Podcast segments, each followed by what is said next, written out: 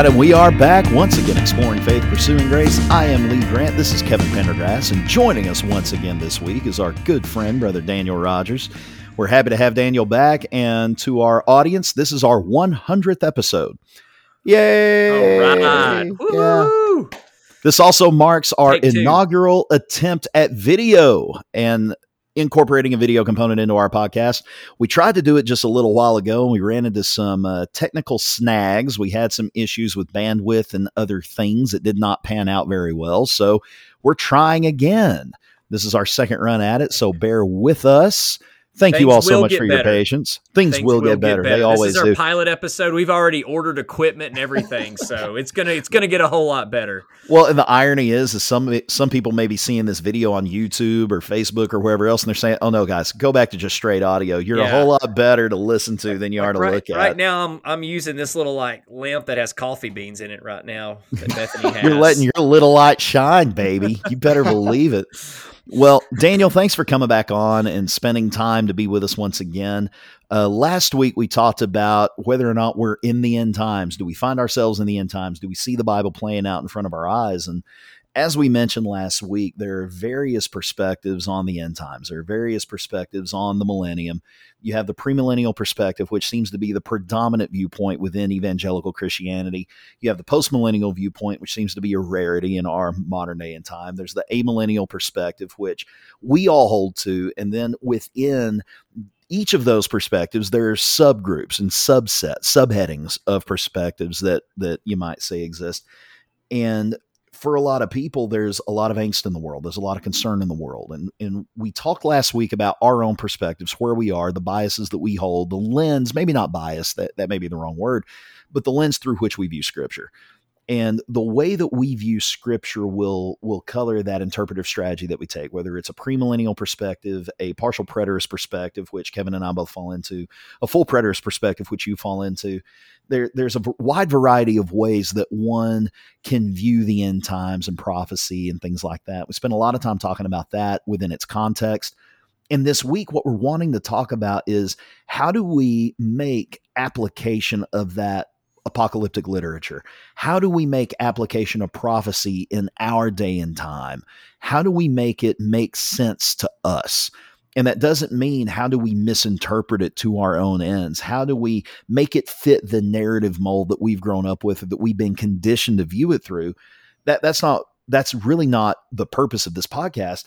How do we respect the context, but still find application for those things for us in our modern day and time? And that's really what we're going to be talking about in this episode.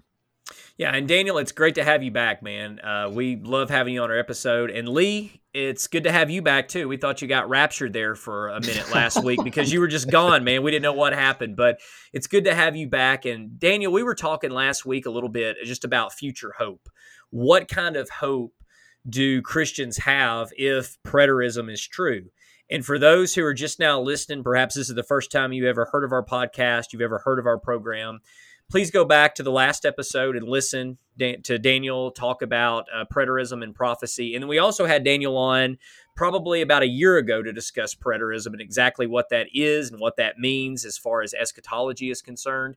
And so we're not going to rehash all of those things, but we were talking about specifically the book of Revelation because in Revelation chapter 1, Revelation chapter 22, we see that the things John was writing about, this prophecy, it was to happen soon. This isn't something that was going to be far away, uh, long in the distance. We don't see that in Scripture. This was something that was to happen quickly. And so that's one of the main reasons you're a preterist as well, is because of that. So when people read the Scripture and they come to the understanding, as, as you have come to, that Jesus has already returned and that it was more of a prophetic judgment than it was this this this final end time. Where is the hope left for people? What would you say is the hope for christians who believe as you believe? Yeah, that's a great question.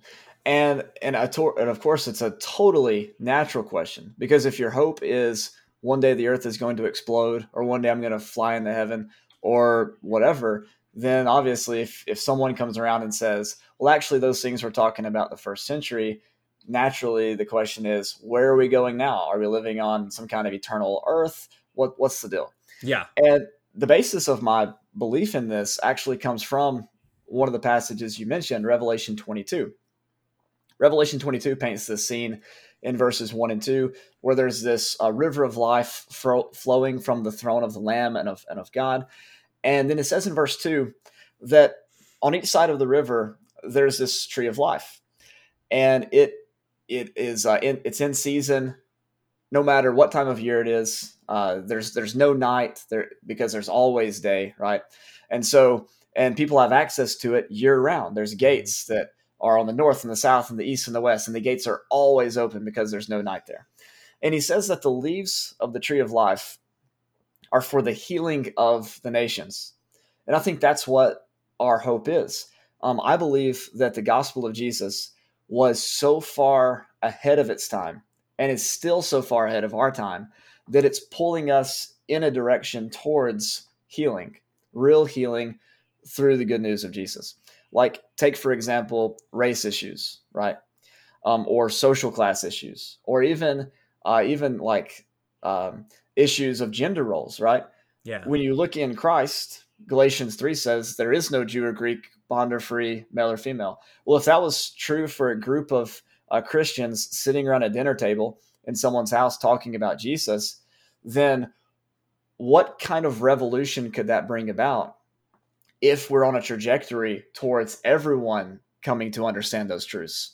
Everyone coming to understand that there is no difference between, you know, a b- black and white or male and female or or the upper class and lower class that we're all one, that we're all in this together.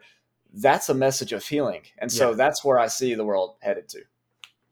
Yeah, yeah. Well, so okay, so with that in mind, then there are passages that are in the Book of Revelation, and I know when I was studying preterism, a passage that I oftentimes came across where people would try to refute this idea of Jesus already returning, and they would go to Revelation twenty-one, verse four. And I know I know you're very familiar with this passage, and so this is Yeah, more of a softball question for you. Um, but when people read this, this is what the, t- the verse says. It says, we'll, He will wipe away every tear from their eyes. There'll be no more death. There'll be no more mourning or crying or pain or suffering, for the old things have passed away, or the former things will be no more. Well, Christians read this verse and they say, Hey, Daniel, there is still suffering, there's still pain, there's still death, there's still tears. So clearly, Jesus could have not come back yet. The events in Revelation could by no means have taken place because we still see all these horrible things going on around our lives. How do you respond to that? Yeah, well, you know, f- first off, uh, there were people in the first century saying that like the resurrection had already happened, like Hymenaeus and Philetus. And Paul's argument wasn't to go, "Hey, we'll look around us, like we're still crying, we still have pain. Obviously, it hasn't happened." You know, because I think that their understanding of it was a little bit different, right? Because we could easily point to the churchyards and say, "Hey, there's still graves out there," like we talked about last week. Yeah. Yeah. Um, but I think that the answer to this question comes from trying to read these passages in light of how the Old Testament used this language.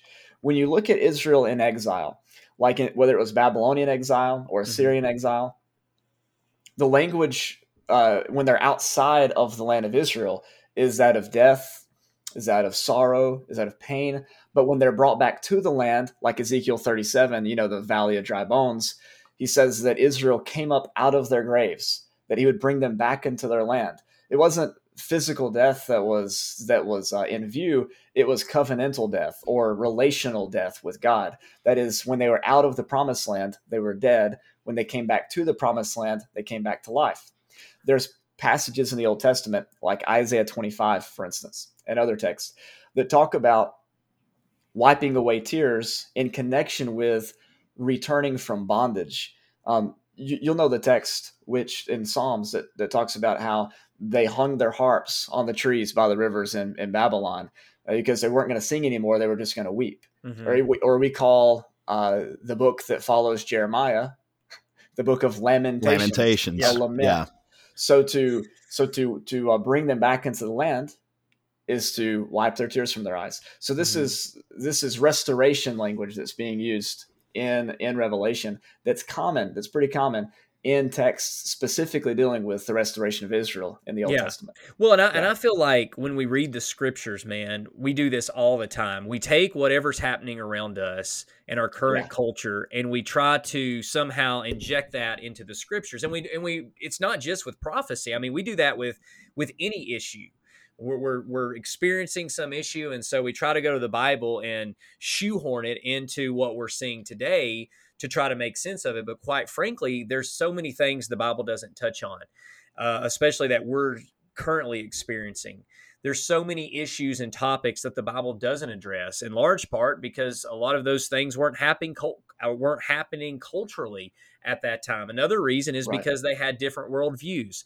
They had uh, it was a it was a definitely a very much domineering patriarch society. They had all sorts of assumptions at that time of the way that they believe the world operated and the way that they think things should happen.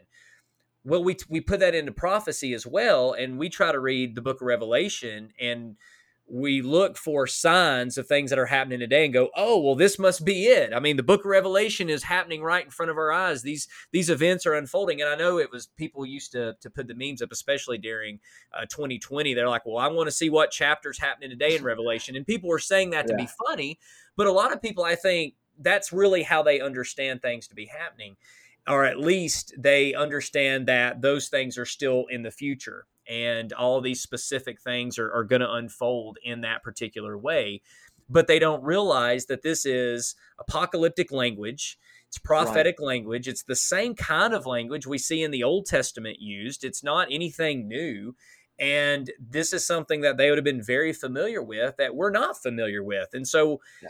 even growing up in the churches of Christ, I was taught to take the book of Revelation as a figurative book, but then we would take two or three verses and say, but this is literal and this is literal and Yeah. this is really going to happen. And that's that inconsistency again. And so I think it's important when we read scripture to make sure we're not just reading it within its its textual context, but also in its literary context, because that's so important to make sure that we're not injecting ideas into the Bible that are never there to begin with.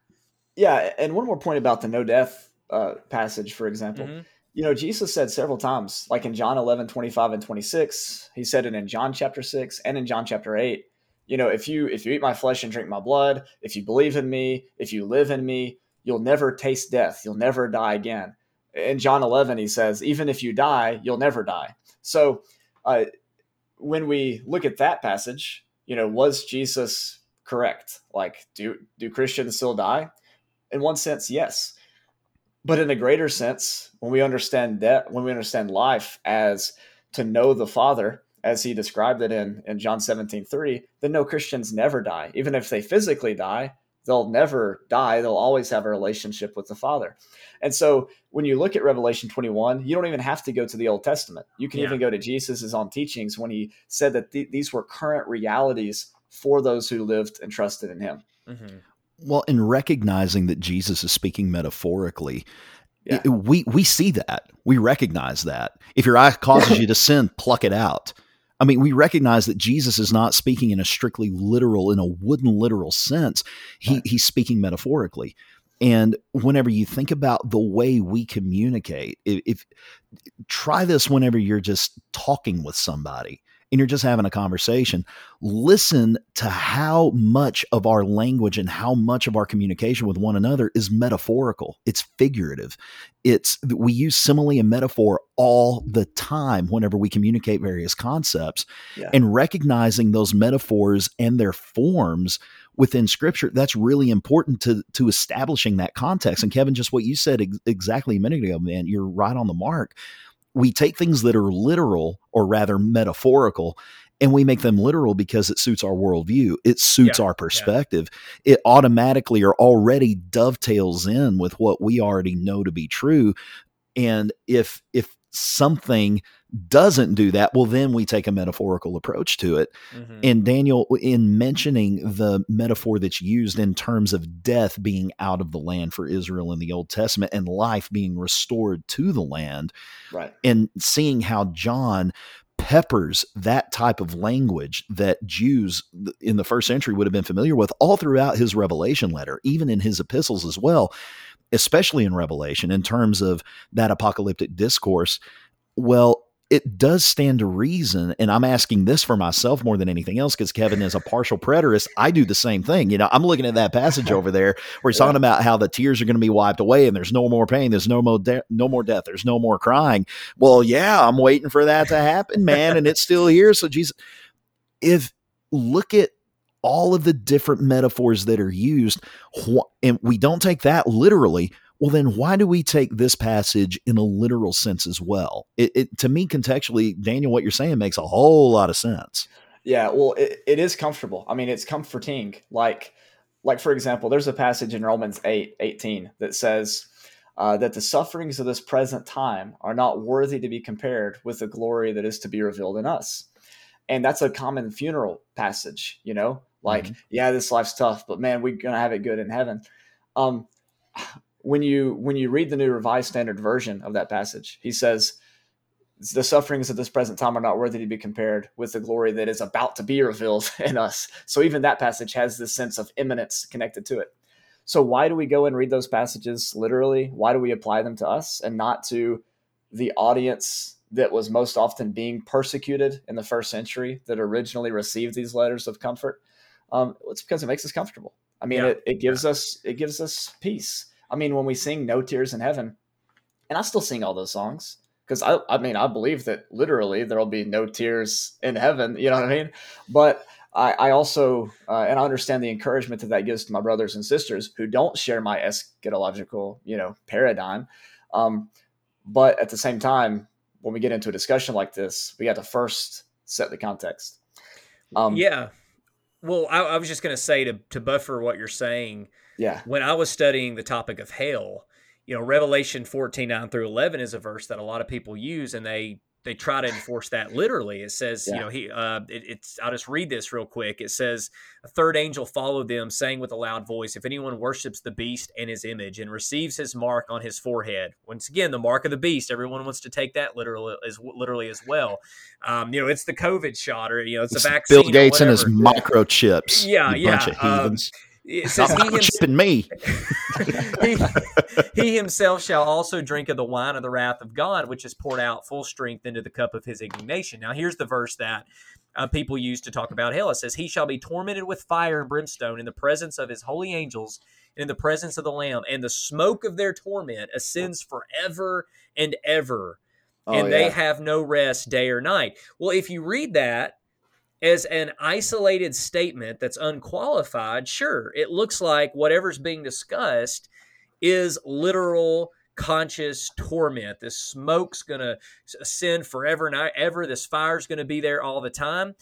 But then you say, well, what kind of language is this? Well, it's apocalyptic language. Do we ever see this language elsewhere in the Bible? And the answer is yes. We see it in the book of yeah. Isaiah 34, 8 through 10, where it says, For it is the day of the Lord's vengeance, the, the year of recompense for the cause of Zion. Its stream shall be turned into pitch, its dust into brimstone, its land shall become burning pitch, it shall not be quenched day or night, its smoke shall ascend forever and ever. Almost identical to Revelation. Uh, so Isaiah yes. 34 is speaking of the destruction of Edom However, we know Edom's not still literally burning to this day. There's no smoke still rising from the remains there. The point Isaiah made is that Edom's fire would not be limited to just a day or night. It would burn constantly and continually until it had consumed everything. And if Revelation is talking about the destruction of Jerusalem, which from my understanding that's your position, yes. then then the same would be true. That this destruction would be something that was permanent. You know, Israel's never been built back to its prominence, right? I mean, everything was completely destroyed. Even though there had been rebuildings in times past, it's never been able to get back to what it was before. And so that's the kind of language we see happening in Revelation, which, of course, even if you don't take that view, that would be some sort of, of, of judgment or punishment that, once again, would be more about uh, destruction than it would be anything else. Yeah. And, and you, what's interesting is in the passage that you just a reference, Kevin, in Revelation 14, in like the very next verse, or maybe the verse after. So Babylon has just fallen. Now, the day of the Lord happens like six times in Revelation. Yeah. Revelation repeats itself from different perspectives, always ending in the day of the Lord. So, this judgment scene that you just described is to me parallel to the one in like Revelation 20, the great white throne judgment, Mhm. you know. And what he says there after that judgment scene is he says, "Blessed are the day are they who die in the Lord from now on." so, so there's something about the fall of Babylon that that changes their perspective on death or what happens after death. There's something Yeah. that makes them more blessed than those who died before the fall of Babylon. Now, it doesn't eliminate the death part. There's just something about it that changed. You see, so e- even that passage, uh, you know, ties into our discussion, and that's where I thought you were going originally, in more ways than one. Um, let me let me comment on that on that though, Kevin, because you brought out how this language used in Revelation 14 is maybe sourced from or borrowed from, or it's just a similar language that's used in like Isaiah 34 Yeah. or like or like Nahum chapter 1 or any of these other passages Ezekiel has a lot of this type of language in it. Yeah. that talk about the earth just, just being destroyed and every person being judged, but it's talking about the fall of Babylon. hmm This is where modern application application of apocalyptic literature comes into play. Apocalyptic language is the language of the oppressed. Apocalyptic language is the type of hyperbolic, uh, over the top language that people who are undergoing severe oppression need to give them hope, to to give them a vision of the future, and to let them know that that God's justice, you know, will come about in one way or another. Whether it in some, you know, uh, like like Shadrach, Meshach, and Abednego, hey, we might die, but God's still just, right? Or it Yeah. might even happen within their life, right? So apocalyptic language is the language of the oppressed. We can keep this language in context, right? Like uh, saying, okay, this is about Edom, or this is about the Medes and the Persians, or this is about Greece, or this is about Jerusalem. While at the same time saying, when people fall into these same patterns today, this language is just as relevant to talk about them and their situation. The, uh, the greatest example of this that I can think of is during the Civil War. What was the Song of the North? The Battle Hymn of the Republic, right? Which talks about uh, my eyes have seen the glory of the coming of the Lord. He is, you know, trampling out the vintage where the great grapes of wrath are stored. They're using apocalyptic language to talk about the conflict between the North and the South. These are this is something that human beings have I, did- I just done. hear Elvis Presley's voice, man. you That's do, yeah. I'm just I'm just hearing that song right now. yeah, but but they looked at that as a day of the Lord, and and then the song uh, "Jesus is Coming Soon" was written during World War II. Uh, we've always gravitated towards apocalyptic language to give us hope, to inspire us that that God is doing something in the midst of all this turmoil Yeah. God's not left us. yeah, that's right. Yeah. Well, and in terms of that hope, I think that is that's something that in this conversation about the millennium, in the premillennium, amillennialism, partial preterism, full preterism, anytime there's a debate about these things, this idea about hope is that's a concept that's left out of the discussion entirely. Yeah. And whenever we lose that part of it we we tend we're, focusing so much on the nuts and bolts and we're focusing so much on the technical applications of all of this and we tend to focus on who's right who's wrong et cetera et cetera. We we tend to forget that the purpose of these letters to begin with in the old testament was to give israel hope Mhm. that within the midst of their captivity within Babylon, something better would happen. And then whenever the you know the Medo-Persians rise up, something better is going to happen. They're able to return to the land. Hey, here it is. The promise has been fulfilled. It's been reestablished. They were able to cling to that hope with that language. The same thing's true with the Revelation letter. You have Christians that are being persecuted. You have Christians that are facing persecution on every front. It's giving them hope. And whenever we make it about whose interpretation is right or whose interpretation is wrong, and we end up throwing up walls of fellowship over that, and we disfellowship people because they disagree with our viewpoint on an incredibly complex type of literature, ancient literature that we can barely even understand just as lay people. And, and by that I mean Kevin and I. I don't mean you. You you understand this way better than I do, brother Ah, but but we tend to we, lose all of that in this conversation. We lose the purpose that this can hold and no matter what perspective someone has there's a measure of hope there. But even then whenever you see all this happening it seems as though the focus tends to gravitate towards the doom and gloom. It tends to gravitate towards the the seriousness of what's going on in the world. And whenever that happens, it almost seems as though, from some of these perspectives, that hope is lost because mm-hmm. that's what we choose to focus on. We choose to focus on the wars. We, chin, we tend to choose to focus on the famines. We choose to focus on the pestilence and the disease and the illness and the death and the calamity. We focus on all of those things. And in that, we see all of that playing out in the scripture right before our eyes, to quote it. And where's hope in that? And and a lot of times that hope it's it's lost because we're focusing on the wrong things. I wonder what it would be like if we were to shift our perspective from focusing on what's going to happen next. Who's Russia going to bomb next? What's the next nation that's going to rise up in all of this? What's the next illness or disease that's going to take place? What's the next big thing that's going to happen if we begin to look at the hope that we have as God's people how would that change the narrative in this? I mean, to me, that seems to be a healthier perspective to take. But I mean, what do I know? I'm just mm-hmm. a layperson in Oklahoma. I mean, who knows? Well, so much too is it. It seems to be an alarmist approach to everything. Yeah, uh, especially yeah. Christians in America. It's we we we feel so entitled to everything that when there's a little bit of discomfort, we cry persecution.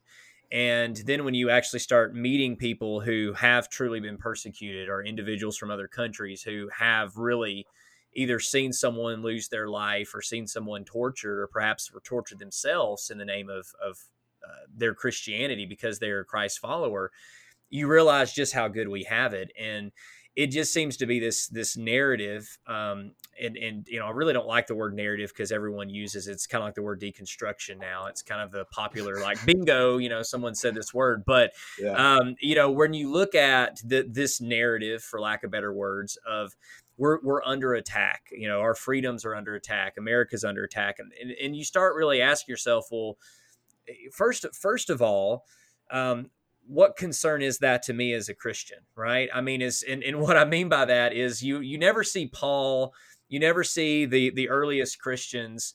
Uh, they're they're not really shaken by these types of things. And they were facing true persecution. They were literally dying for their faith, literally being tortured. And Paul's like, hey, the more you torture us, the the more the gospel's going to grow. Yeah. And today it's like someone sneezes on us and we're like, oh, we've got persecuted. People are coming after Christianity. What are we going to do? What are we going to do? And non believers look at that and they see how fearful we are, how terrified we are. There's no stability in a lot of Christians anymore. Uh, and I won't say a lot, in many Christians, especially the more fundamentalists, because they're terrified. They feel like they have to keep, you know, everything is about saving things. Everything is about preserving. And while I'm not faulting people in and of themselves, like I don't want to be persecuted for my Christian faith. No. I'll, I'll be the first to tell you I don't want that to happen. But at the end of the day, I have to ask myself, am I being persecuted? No, I'm not. And number two, even if that were to happen, what kind of, as you were saying, Lee, what kind of perspective should I have toward that? Should my end goal to be to preserve my freedoms as an American, or should my end goal be to love as Jesus loved and to do everything I can to to help people out in the best ways that I can, or, or is it more about just making sure that my entitlements are safe? And those are two different things. When you look at persecution versus having my uh, in, entitlements taken away from me, and uh, you know that it, it's and it really is something that I don't realize still to the to the fullness that I need to because I need to talk to more people to fully understand what it means to be persecuted because we just really don't have a clue. We really don't um, compared to people who've really gone through those things.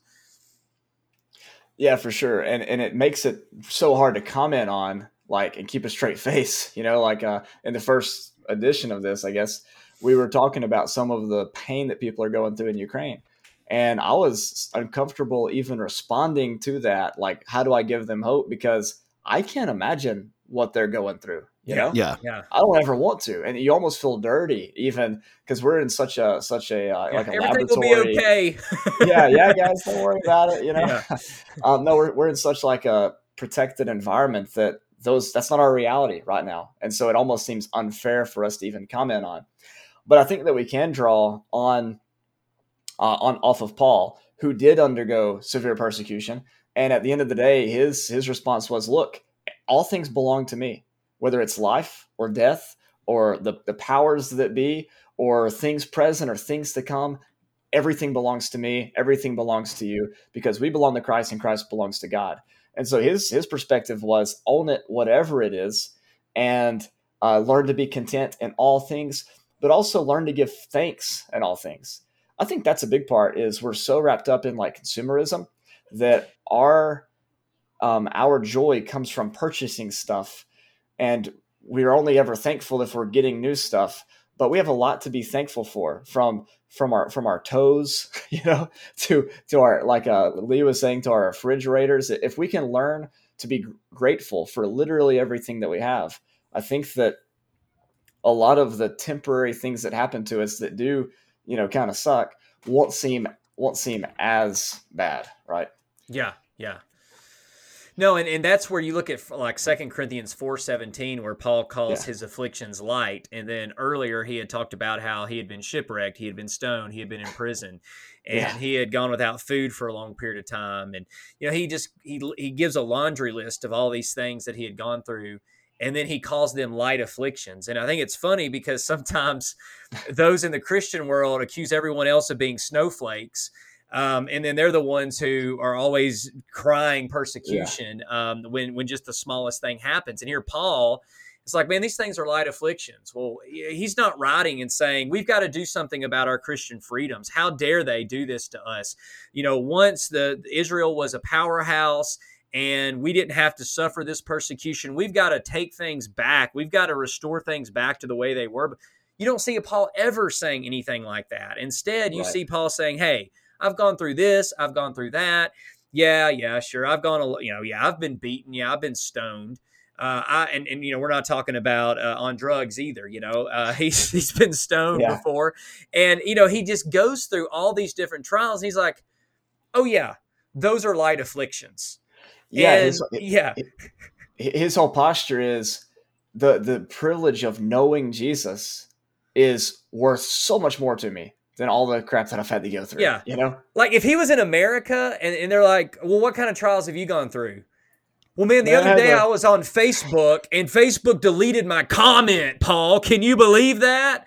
You know, Oh, I mean. I mean, I can only imagine the kind of rebuke. I mean, Paul is, you know, he was accustomed to telling people to cut their cut their uh, weenies off uh, at times when he got upset. So, I mean, I can only imagine what he would tell people in a situation where they're complaining about their life and their trials, and then everything Paul went through. Well, one Yeah. thing, one thing though to keep in mind, and I, I think having perspective is really, really important. But one of the things that that tends to happen in a lot of these conversations, and I think this is a good point. And Kevin, I'm I'm not trying to run over what you just said. And usually, when someone says and prefaces it like that, they usually run over what the person just said. I'm coming to you in love. like, Here I yeah. come. but but like with like with the situation in Ukraine, you know, for example, we think about what's going on over there. We think of the bombs falling. We think of you know the the shelling that's going on, supply lines being cut off, people running out of food and water, and then I think about some of the anxieties that that I have had. I think Yeah. about some of the the troubles that I have had in my own life and how difficult some of those times can be for me and it's real easy to look at some of those other things that are happening across the world to other people and say, well, man, I really don't have it that bad. But it doesn't take away from the fact that those things that I have suffered are still hard for me at that time. Sure. It's Yeah, still yeah. traumatic. There, there are still some things that happen that are still very hard to bear and very hard to deal with even though it may pale in comparison to something else, it doesn't take away from from the pain and the anguish that I may feel at that point in time. You know, for example, someone, you know, um, Kim and I may have a fight. We don't fight often. Rarely do we ever fight.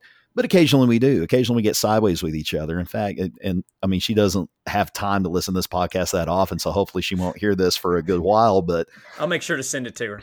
Uh, yeah, make sure. Yeah, just send her this clip, Kevin. But like, but like last week, we had like a big blow up one morning before I left for work. And it was, and it's funny because it was over her password not working on on the iPad that she uses in the computer that we use to school our kids because we homeschool our kids and it wasn't working. And I can rem- I can count on one hand. We've been together for almost 20 years, and I can count on one hand the number of times I have seen her go nuclear and lose her temper. And that was one of them. And like she just went off and you think about it, I can't log into this device or whatever else. Is it really that big a deal when there are people across the world that are dying? When, whenever you know there's this going on, or or her and I have a fight, and it's we have another friend of ours who just found out her husband has been a serial philanderer, and he has cheated on her multiple times. And they're going oh, through all that. How bad is it? You know, she's going through that.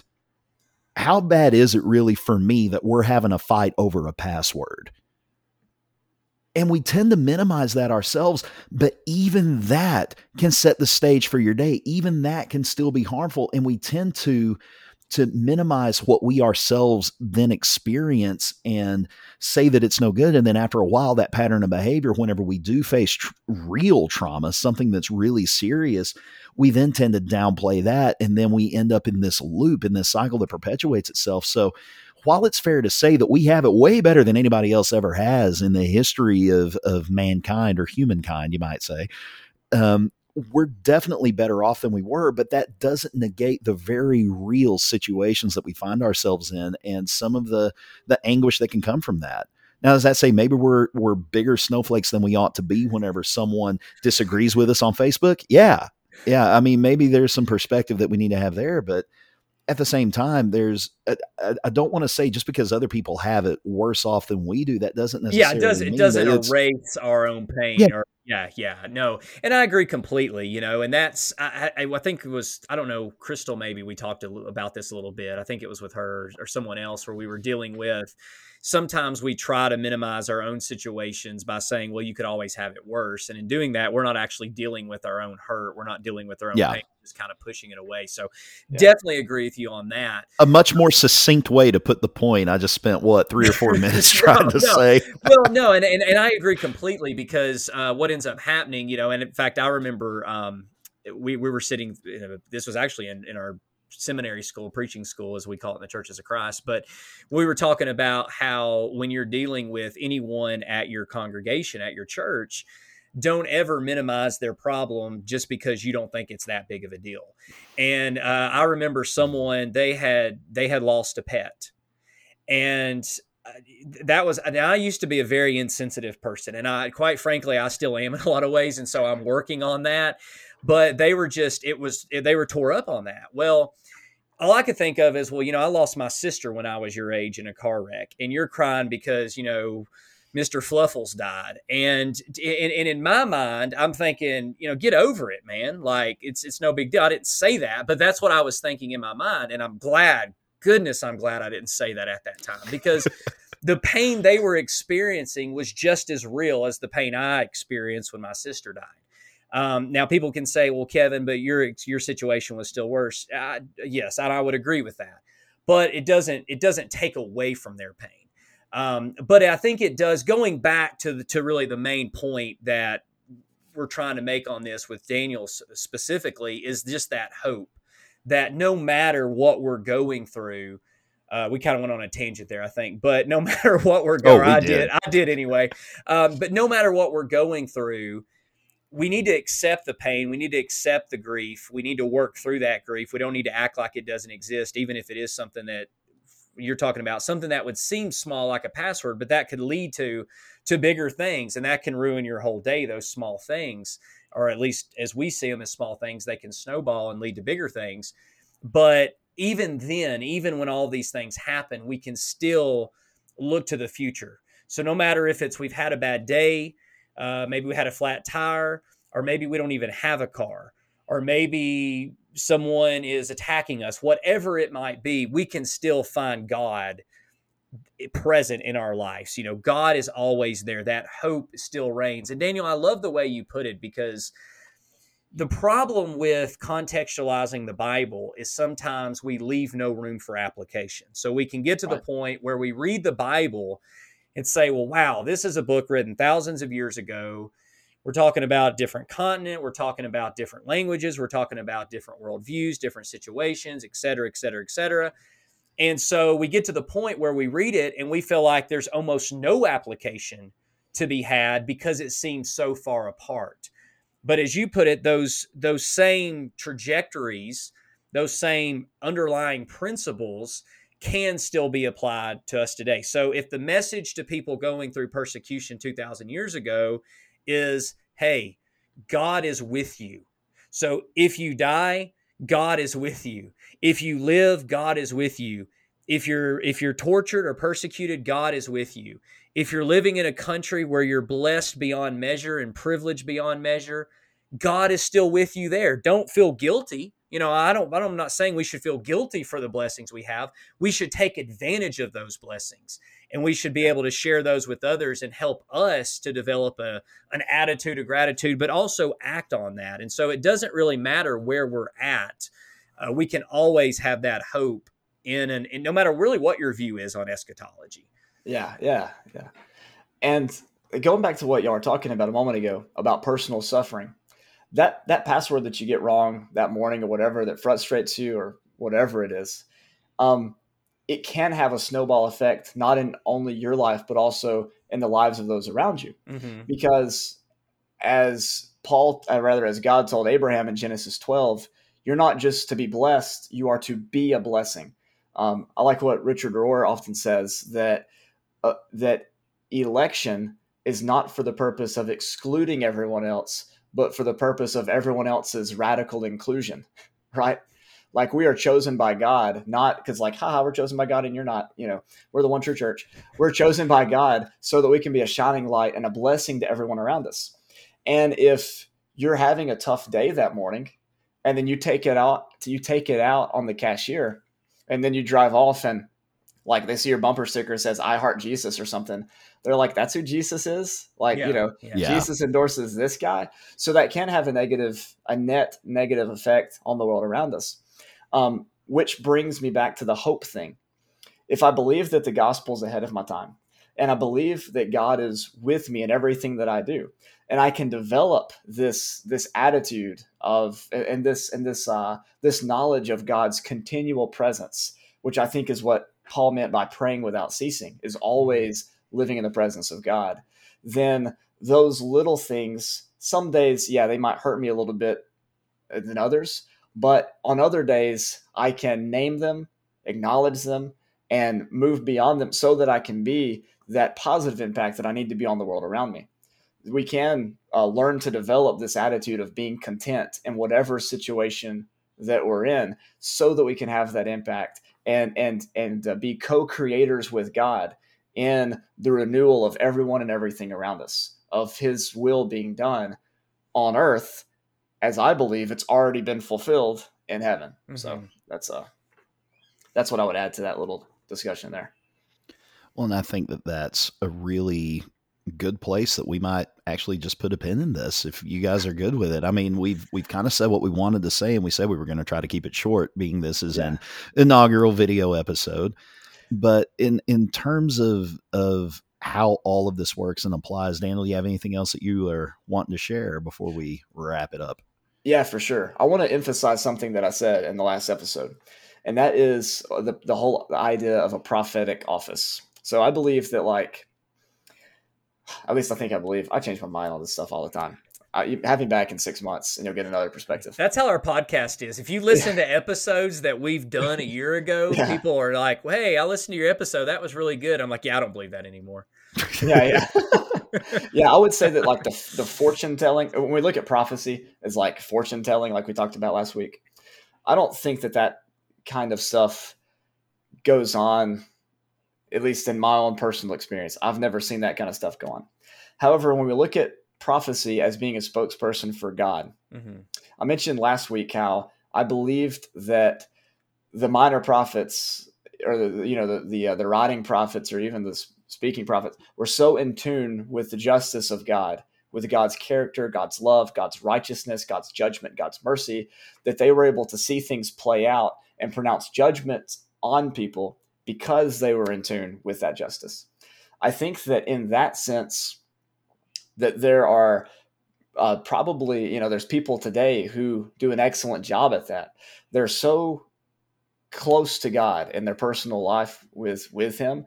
Uh, they're so in tune with God's justice. They're so sensitive to the impression, oppression and injustices that go on around them that they, in many ways, speak on behalf of God. And I think that is like a prophetic voice, not in the sense of, hey, in nine in the seventy weeks the temple is to fall, you know, the abomination of desolation, but in the sense that, uh, like Amos chapter five, you guys are charging too much for rent, you know, and God don't like that.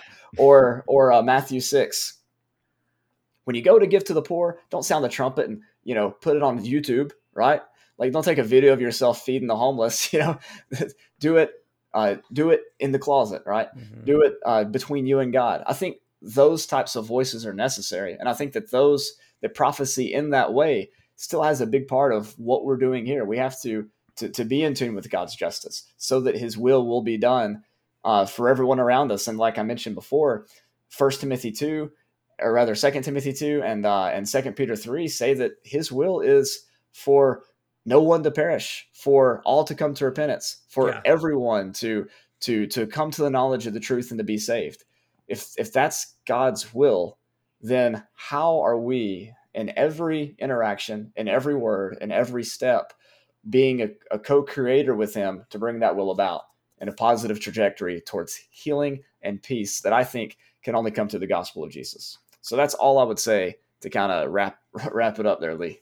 That's Dude, great. that's beautifully said. Absolutely beautifully said. And if, in terms of how prophecy works and revelation and all this other stuff about the end of all time, and Daniel, the hope that's there, that's huge. I love let, that. Sorry, Kevin, go ahead, man. No, no, no. Let me say one more thing, or if, if you're fine with it, Daniel, I want to ask you a one more question because, yeah. and we might this this is a completely. It's not a completely different topic, but Episode it goes. Three. Yeah, it goes. we, we may have to bring you on in the future because this does it's, it's the same subject, but it goes in a different. Uh, it goes in a completely different direction, and that is people oftentimes appeal to these judgment passages, especially in the Old Testament in the Book of Revelation for the New Testament, to talk about God being this God of wrath and how there's yeah. many different characteristics to God, and one of them is wrath. Well, the more that I've studied these prophecies, these especially as you put it as a more of a political commentary. And I, I, do just like you believe that these prophets of old they were it wasn't just a matter of being in tune with god that they were they were giving giving some sort of divine revelation on some of these yeah. specific prophecies of things that were going to happen. But a lot of times it was attributed to god when in reality it was just a matter of god prophetically telling them if this is the route you go these nations are going to attack you i don't believe and I'm just going to make I'm just going to leave this statement here and we'll discuss it in the future. But I don't believe that this is God arbitrarily getting these nations to punish others. I don't think God is saying, "Well, hey, I'm going to choose this nation and I'm going to get them to punish this." What he's saying is because of your actions, you're going to be punished, quote unquote, because if you keep doing what you're doing, you're inevitably going to fall. And yes. the same thing in the book of Revelation, the same thing when Jesus, all of those passages that people point to to try to create this very violent Jesus of look at what Jesus is saying. Well, what he's he's simply pointing out, look, you you persecuted the prophets of old, and these are the types of things that happened in your past. Look at what happened. You're going to con- you're continuing to go down this path, and when you do, which I think Matthew seven is is more or less speaking not to the world. I believe. I mean, I think the Sermon on the Mount obviously can include the world in principle, of course, but Jesus is speaking yeah. to Jews there, and when he's talking about few versus many, he's just speaking of what inevitably is going to ha- what inevitably inevitably is going to happen if they continue to go down this road. That very few would end up realizing what you know Jesus truly is the Messiah while he was on earth and this destruction is going to come upon them and so many Christians have interpreted this as oh well this is God's wrath And Right. there are passages that talk about God's wrath. I'm not denying that, but how we understand that, especially through that prophetic commentary, I think really can change the game for how we understand God and how God, for lack of better word, words, didn't necessarily use nations, but he was able to identify what these nations were going to do if they continue to go down these paths. So I don't know if, Yeah. if you're on that same track with me. Yeah, I am. I think about um, I can't remember who it was. My brain is just blank, but it was one of the minor prophets writing, actually condemning Babylon for what they did to Jerusalem. Right? You Yeah. recall that? Well, Yeah. are you talking? Um, yeah, I'm trying to. Well, you I think have. it was. I th- go- yeah, my brain, my brain's blank. I think it was like Zephaniah, but I can't remember. But anyways, I mean, who reads the minor prophets anyway, Daniel? Let's get That's real. why they're minor. You know, it's like the minor leagues. You go because it's cheap. like, dude, I'm not even yeah, going to act like I know know you know which one that is, right? I mean, it's Okay. like, come on now. Okay. Anyways, anyways, um, I do agree with you though. Yeah, I as I was that- doing my daily Bible reading this morning in Zephaniah, it's like in uh, in Romans one, the wrath of God is often turning them over to the logical end to the path that they've taken. Yeah. and I pointed that out for you know from last week from uh, you know from Luke chapter nineteen as well. Is every time that Jesus talked about the judgment of Jerusalem, or the fall the fall of the temple, it was always with tears in his eyes. yeah, It was never in a like, "Ha, you guys killed me," and you know, guess what's going to happen to you kind of thing. It was always with tears in his eyes. And when we sing songs like "Jesus is coming soon," it's like so preppy and like excited and like Many will meet their Yeah, doom. Exactly. Yeah. Whoa, destroy all of our Yeah. enemies. Yeah, exactly. It's totally against the you know the posture that Jesus took in those situations. And Yeah. even when you look at Paul, like Paul's not like, "Yeah, man, one day them Jews are going to get it." He's like, I would I would gladly give myself over if it meant saving my people. Yeah. You know, it was always with tears in their eyes. Well, and even Matthew 23, which is considered the harshest rebuke uh, from that Jesus ever gives, at the end, he literally is, you know, he's, I, you, you see Yeah. Jesus saying, Jerusalem, Jerusalem, how I wanted to gather you up. And just, just like a, you know, just like a mother hen would gather her little chicks. And this is imagery that Jesus loves them so much. It's not, ha, ha, ha, you're going to get yours. And that's the attitude sometimes I think we have when we read these prof- prophecies in the Bible, both Old Testament and even New Testament, where we're like, oh yeah, well, if you don't follow God, one day you're going to get yours, and and you never see that. I mean, Jesus is on the cross, not saying one day you're going to get yours. Uh, you know, God sick them. He's saying, Father, forgive them; they know not what they do, and teaches us a completely different way to live. But that is, like I said, that's really another subject for another time. But I did just want to Yeah. touch on that because I believe what you're saying does dovetail into that topic. Yeah, another major point on that is that the the sword does not come out of like you know Jesus's armory; it comes out of his mouth in Yeah. Revelation 19. It's it's the gospel that said, "This is the way of peace. This is the way of destruction. If you go mm-hmm. this way, this is where it leads. You better get ready." Right. Absolutely. Well, guys, Well- thank you so much for having me on. I really do appreciate it. Well, dude, thank you for coming back. Thank you for putting up with us. Thank you for putting up with the technical issues that we had at the outset of this whenever we tried to do it the first time. Yeah. We appreciate you and your patience and your scholarship and for everything you bring to the conversation, man. We love having you on and and I love all the guests that we've had on. You're definitely at the top of my list. You're definitely my I'm favorite. definitely so- one of them. You're Yeah. one of them, Right. man. Yeah. We love all the guests you've had on, and you're definitely one of them. yeah, you're one of those guests. You're one of my favorites. You're in the top Absolutely. 100, man, no doubt. Yeah, top 100. Yeah. Absolutely. Yeah, yeah. Well, and Lee thank- has only Lee has never said that before either. Uh, So that's a huge compliment, Daniel. ever. That's Oh. right. Well, I'll tell you what, man, we appreciate it once again. And to our listeners, we appreciate you. We always end our podcast by expressing our appreciation for you and by begging you to like this podcast and share it with other people.